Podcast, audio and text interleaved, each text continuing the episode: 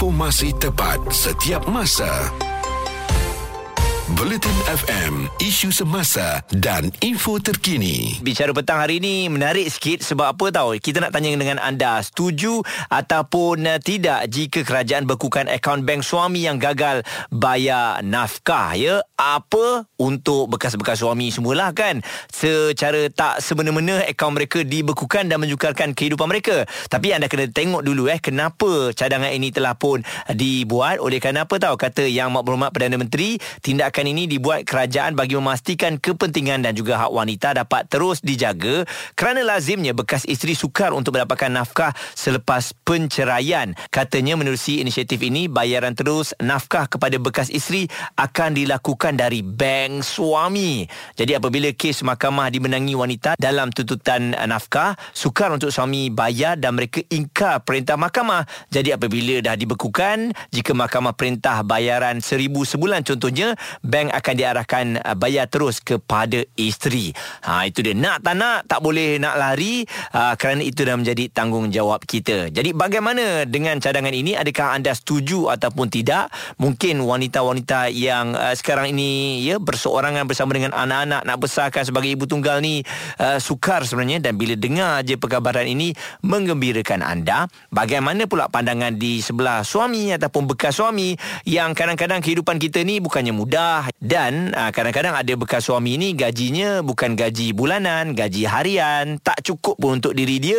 Sebab itulah kadang-kadang terlepas pandang untuk membayar nafkah ini. Jadi kalau akaunnya dah dibekukan, bagaimana pula dia nak meneruskan hidup? Kekal mendengarkan Muaz dan Izwan Azir, diskusi harian di Buletin F M, isu semasa dan info terkini. Bicara petang kita hari ini, setuju atau tidak jika kerajaan bekukan akaun bank suami yang gagal bayar nafkah? Ini telah pun dikeluarkan oleh Yang Mak Berhormat Perdana Menteri cadangan ini, dan nampaknya disambut baik oleh ramai pihak. Jadi oleh kerana itu kami nak tanya pendapat anda, bagaimana agaknya mungkin anda sendiri yang berhadapan dengan keadaan ini. uh, Isteri yang telah pun berpisah dengan suami, ada suami yang hilangkan diri, ada juga bekas suami yang bagus ya, memberikan nafkah tu setiap bulan cantik, tak ada masalah. Tapi kalau yang lari-lari ni juga mendatangkan kemudaratan kepada bekas isteri. Jadi kita ada Mira, difaham kan dah empat tahun bercerai. Jadi Mira, bagaimana nafkah yang diberikan? Adakah berjalan lancar ataupun kadang-kadang ada juga yang terlepas pandang? Um, Okey, bagi keadaan saya, uh, nafkah dia macam chips more. Oh, okey. Sekejap ada, sekejap tak ada. Uh, mm-hmm. Dia ikut mood lah. Oh. Uh, so jadinya macam kalau ikutkan my side, saya memang tak ada minta. Mm-hmm. Tapi uh, tak tak minta nafkah because bila bila isu ini dibangkitkan ataupun perkara ini uh, diusulkan, uh, macam-macam perkara lain yang akan keluar, which saya rasa kebanyakannya ibu tunggal rasanya dah tak nak ada lagi kaitan dengan benda-benda yang lepas. So jadi mungkin ramai yang memilih untuk berdiam diri, mm-hmm. dan that's that's why pihak apa ni bekas suami akan ambil kesempatan lah. And oh. Not all, segelintir. Okey, jadi persetujuan pada awalnya pemberian nafkah tu berapa sebulan yang akan diberikan? Okey, uh, selepas berlakunya uh, perceraian itu, uh, perkara pertama yang saya buat adalah uh, saya time itu keadaan saya hanya saya hanya boleh tuntut satu benda kerana mm. saya tidak bekerja, mm-hmm. aa, dan saya mempunyai dua orang anak yang kecil masa itu baru setahun dua bulan. So jadi at that time aa, aa, maksud saya financial saya hanya membenarkan saya untuk menuntut satu perkara, di mana saya memilih untuk menuntut hadanah compared mm. to menuntut nafkah. So saya memilih untuk uh, apa ni menuntut hak penjagaan anak. So mm-hmm. jadi memang tiada perbincangan langsung tentang nafkah. So oh. sepatutnya sepatutnya mm-hmm. uh, perlu tahulah benda ni tak perlu di di di dituntut dan diminta. Betul. Pun saya rasa. Ha, sebab ada Memang anak pun kan. Di bawah tanggungan awak, sepatutnya dah menjadi uh, tanggungjawab bapa, kena berikanlah nafkah untuk sekolah anak apa semua eh. Ya, betul. So jadinya memang tak ada tak pernah ada uh, set uh, certain amount, mm-hmm. uh, amount ini yang perlu dibayar setiap bulan ke apa. So mm-hmm. jadinya saya memilih untuk berdiam diri sebab saya rasa ramai juga wanita, ibu tunggal di luar sana yang tidak mahu ada urusan selanjutnya jika kita bangkitkan tentang nafkah. Betul eh. Sebenarnya ha. tak nak berhadapan dengan dia lagi pun, itu masalahnya. Jadi bagaimana pula cadangan daripada Perdana Menteri mengenai nak bekukan akaun suami, bekas suami ni kalau nafkah tu tak dibayar? Apa pendapat anda? Oh, saya sangat bersetuju. Saya sangat-sangat bersetuju dan saya rasa macam akhirnya adalah pembelaan untuk kami-kami wanita apa ni, yang ibu tunggal ni lah. Mm-hmm. I, I believe there's a lot of vulnerable women out there yang memang um, diorang memerlukan Uh, nafkah itu, tetapi tak ada jalan, tak boleh nak buat. Kalau naik uh, naik ke mahkamah ke apa ke, dia akan mengambil masa, proses dia akan mengambil masa. Dan saya amat uh, gembira lah bila dapat uh, tengokkan ramai juga kawan-kawan keluarga forward saya uh, apa ni artikel kata oh dah dah apa ni akan bekukan akaun suami apa semua kan. So mm-hmm. saya macam alhamdulillah lah, mungkin ramai-ramai wanita-wanita di luar akan terbela lah selepas ini. Betul, selepas ini dia tak boleh jadi biskut Cik Small lah ya. Kena sentiasa ada, okey? Ha, betul. Satu pengalaman dan juga apa yang sedang dialami ibu tunggal. Jadi bagaimana dengan anda? Lebih terperinci, merangkumi pendapat dan analisa. Buletin F M, isu semasa dan info terkini. Hari ini kita bincangkan mengenai setuju atau tidak jika kerajaan bekukan akaun bank suami yang gagal bayar nafkah ya, sebab kita semua sudah maklum bahawa bila dah bercerai ni kadang-kadang isteri ni ya, dapat hak penjagaan anak-anak, tapi ada pula suami yang bayar nafkahnya kadang ada, kadang tidak. Lepas tu ada juga yang hilang. Jadi ini cadangan yang telah pun uh, diutarakan oleh Yang Amat Berhormat Perdana Menteri dan kita ada Umi. Bagaimana cadangan Cadangan ini, adakah awak bersetuju ataupun tidak? Saya setuju sangat-sangat. I mean, dah dua ribu tahun dua ribu dua puluh dua dah, baru nak melaksanakan benda ni ke? Patutnya diorang dah laksanakan benda ni dah lama dah. Kesian dekat macam ibu tunggal nak kena tanggung anak-anak apa semua. Kalau alasannya uh, apa yang main celup-celup, kejap bayar kejap tak bayar tu sebab nak tanggung diri sendiri pun tak cukup, uh, come on lah, tanggungjawab tetap tanggungjawab. Kalau dapat bagi, kalau tak mampu pun dapat bagi RM lima puluh pun, mm-hmm. besar jumlah tu. RM lima puluh tu mungkin sikit dekat kita, tapi besar besar jumlahnya dekat orang yang betul-betul memerlukan. RM lima puluh tu dia nak beli beras pun lepas, nak beli makanan anak-anak pun lepas. Betul. Tanggungjawab tu jangan lepaskan. Mm-mm. Jadi awak berdasarkan apa pengalaman ataupun kawan-kawan awak sendiri yang berada di depan mata awak?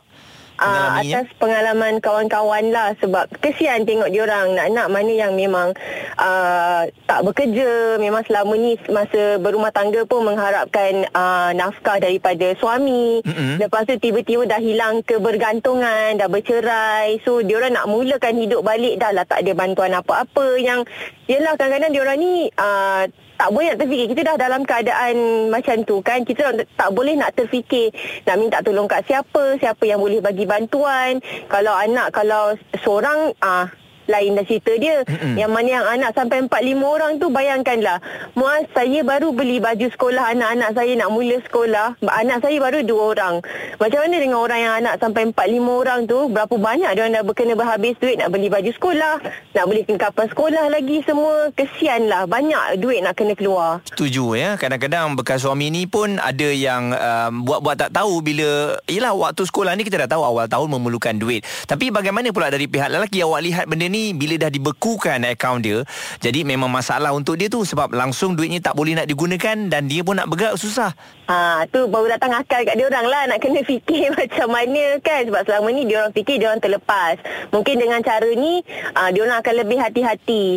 Uh, Kawan lah, kita bukannya uh, kejam ke apa Mm-mm. ke kan, sebab mungkin bekas isteri pun dia tahu ke apa kadar kebolehan lela husband bekas bekas suami dia tu, macam mana boleh bayar tak boleh bayar. Betul. Yang pentingnya kadang-kadang mungkin uh, bukan sebab macam duit pun, mungkin uh, dia hilang terus macam tu je, tak ada tengok anak ke apa ke. Kalau dia tak boleh nak bagi sumbangan dari segi wang ringgit sekalipun, mungkin dia boleh membantu dari segi mungkin isteri tu tak reti memandu, tak ada kenderaan nak hantar anak pergi sekolah ke apa ke. Mungkin uh, bekas suami tu boleh untuk hantar, untuk uruskan uh, pergi dan balik sekolah ke. Mm-mm. Macam banyak lagi lah cara untuk kita membantu. Dah bercerai tu tak semestinya memang kena terus berperang ke apa ke. Ada ramai je orang yang berperang dengan uh, bercerai dengan cara baik kan. Betul. Kena pandai bincang lah. Ha, macam tu. Jadi Umi, awak rasa pelaksanaannya bila yang boleh dilakukan? Adakah dalam masa terdekat ni ataupun tahun ni juga?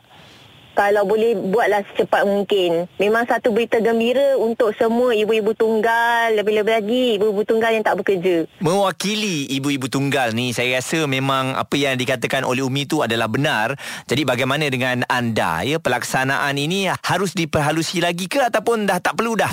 Isu semasa, isu sosial, semuanya bersama Muaz dan Izwan Azir di Diskusi Harian Buletin F M, isu semasa dan info terkini.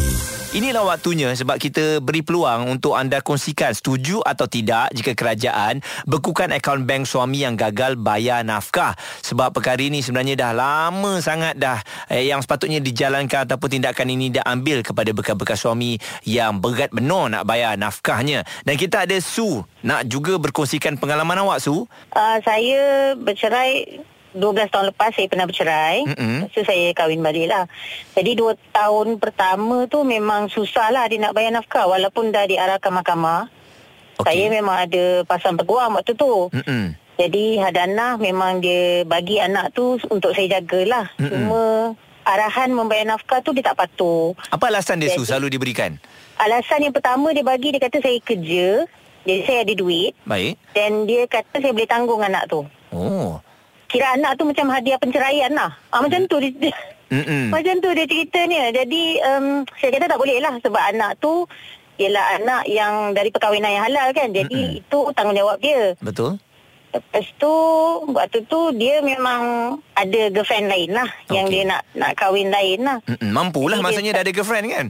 Ah, dia dah ada girlfriend ni memang dah standby awal lah. Mm-mm. Lepas tu uh, kiranya dia tak mau bayar nafkah. Dalam dua tahun tu tertunggak lah, kejap bayar, kejap tak bayar. Lepas, uh, saya call balik lah peguam yang uruskan perceraian saya tu. Mm-hmm. Saya call balik, bagi surat arahan pe- mahkamah lah. So dua surat pertama ingkar. Baik. Surat yang ketiga baru dia patuh. Sebab uh, peguam kata boleh dikenakan waran tangkap. Mm-hmm. Uh, jadi saya bagi tahu dia, kalau tak nak bayar juga uh, up to you lah. Mm-hmm. Tapi kalau you kena tangkap, itu I tak nak tahu dah. Okay. Sejak tu dia bayar sampai anak dia dah umur lima belas tahun sekarang. Tak ada masalah dah eh? Tak ada langsung, walaupun dia punya wife yang so-called girlfriend dia tu dah berkahwin. Mm-hmm. Okay, walaupun wife dia kata sepatutnya dia tak payah bagilah. Perempuan okay. tu katalah mm-hmm. ha, tak payah bagilah sebab isteri yang lama bekerja. Baik. Alasan jadi yang sama kata, daripada dulu? Alasan yang sama. Dia kata kenapa tak boleh tanggung. Saya kata itu bukan masalahnya. Masalahnya tanggungjawab seorang lelaki setelah menceraikan isteri, kalau ada zuriat dia kena tanggunglah. Mm-hmm. Oh, ha, sebab okay. Alhamdulillah lah sampai sekarang lima belas tahun dah anak dia. Kira dia dah bayar nafkah tu dua belas tahun. Mm-mm. Ini bermakna mm. bekas-bekas suami ni sebenarnya boleh bayar, tapi oleh kerana yelah mungkin alasannya um, isterinya bekerja, bekas isteri bekerja, ataupun dia boleh ha, survive dia, kan. Dia kalau satu mungkin sebab dia, dia tengok wife dia bekerja, mungkin satu. Satu Mm-mm. lagi bila wife tak bekerja, dia tindas pula perempuan tu. Hmm, dia kenakan pula. Ha, dan kebanyakan inilah wanita yang tertindas ni, bukan mereka tak mahu nafkah tu, mereka nak, tapi mereka tak ada daya apa upaya untuk pasang peguam. Betul. Lepas tu prosesnya panjang dan sukar. Mm-mm. Dan lepas tu suami ni, bekas suami ni kebanyakan ni dia akan elak-elak, dia larikan diri. Jadi susahlah bagi saya akaun bank kalau dibekukan serta-merta lah di, di dalam proses perceraian tu. Mm-mm. Selesai aja terus buat kuasa, saya rasa benda ni akan jadi efektif dan mereka akan takut sikit lah. Betul, dan saya setuju juga kalau bank tu sendiri yang autodidak tolak kepada akaun anak-anak ni. Autodidak tu sebenarnya lagi bagus. Betul. Bagi terus dekat anak sebab ramai wanita kat luar sana dia tak ada kuasa wang untuk pasang peguam. Jadi dia tertindas dan mm-hmm. dia kebanyakannya kan yang yang mungkin tak bekerja dan sebagainya, dia tak ada daya benda tu. Mm-hmm. Jadi kesian lah. Sebab dia kena sara anak dia sorang-sorang. Kadang-kadang mengharap mak ayah pula yang bantu balik. Betul. Sara cucunya tu. Tu sangat-sangat simpati lah. Macam kes saya ni, saya kejar sampai dapat lah. Ha, itu kes saya. Jadi dia tak boleh lari dah sampai lah. Tapi Alhamdulillah setelah dua belas tahun uh, berlakunya perceraian ni masih mm-hmm. lagi dia membayar, dan yang dia berhutang dulu tu dia start bayar balik. Okey. Baik. Uh, walaupun walaupun wife dia tak bagi, tapi mm-hmm. dia still bayar balik. Dia dah rasa tu tanggungjawab dia. Alhamdulillah lah dia ada kesedaran tu. Betul. Tapi tak semualah yang ada macam tu. Ya, kebanyakannya memang akan lari terus daripada tanggungjawab lari dan terus. akan hilang hmm. daripada radar. Itu yang lebih menakutkan ha, kita. Lepas tu dia boleh kahwin lain, dia boleh pula macam biasa je. Mm-hmm. Ha, tu yang sedih tu dari segi agama dan moraliti tak ada lah dekat situ. Jadi saya harapkan dengan perkongsian kita pada Bicara Petang hari ini dapat membuka minda, eh, dapat membuka mata ramai pihak, dan sepatutnya tindakan ini akan dilakukan secepat mungkin. Cadangan semua nak secepat mungkin supaya akaun bank suami yang gagal bayar nafkah ni dibekukan serta-merta, dan kita harapkan ianya berlaku uh, secara tak langsung, ya, um, bekas-bekas suami ni tidak lari daripada tanggungjawab. Dan saya rasa juga kalaulah bekas suami menghadapi masalah kesukaran untuk nak bayar, kita bawa bincang. Semuanya boleh dibincangkan daripada kita lari. Uh, anak-anak kita pun akan terkesan, bekas isteri juga akan berdendam kepada anda. Semuanya boleh dibincangkan, ya. Jadi kita harapkan akan ada win-win situation, dan yang paling utama um, ibu tunggal dan juga anak-anak ni akan terbela. Lebih terperinci merangkumi pendapat dan analisa.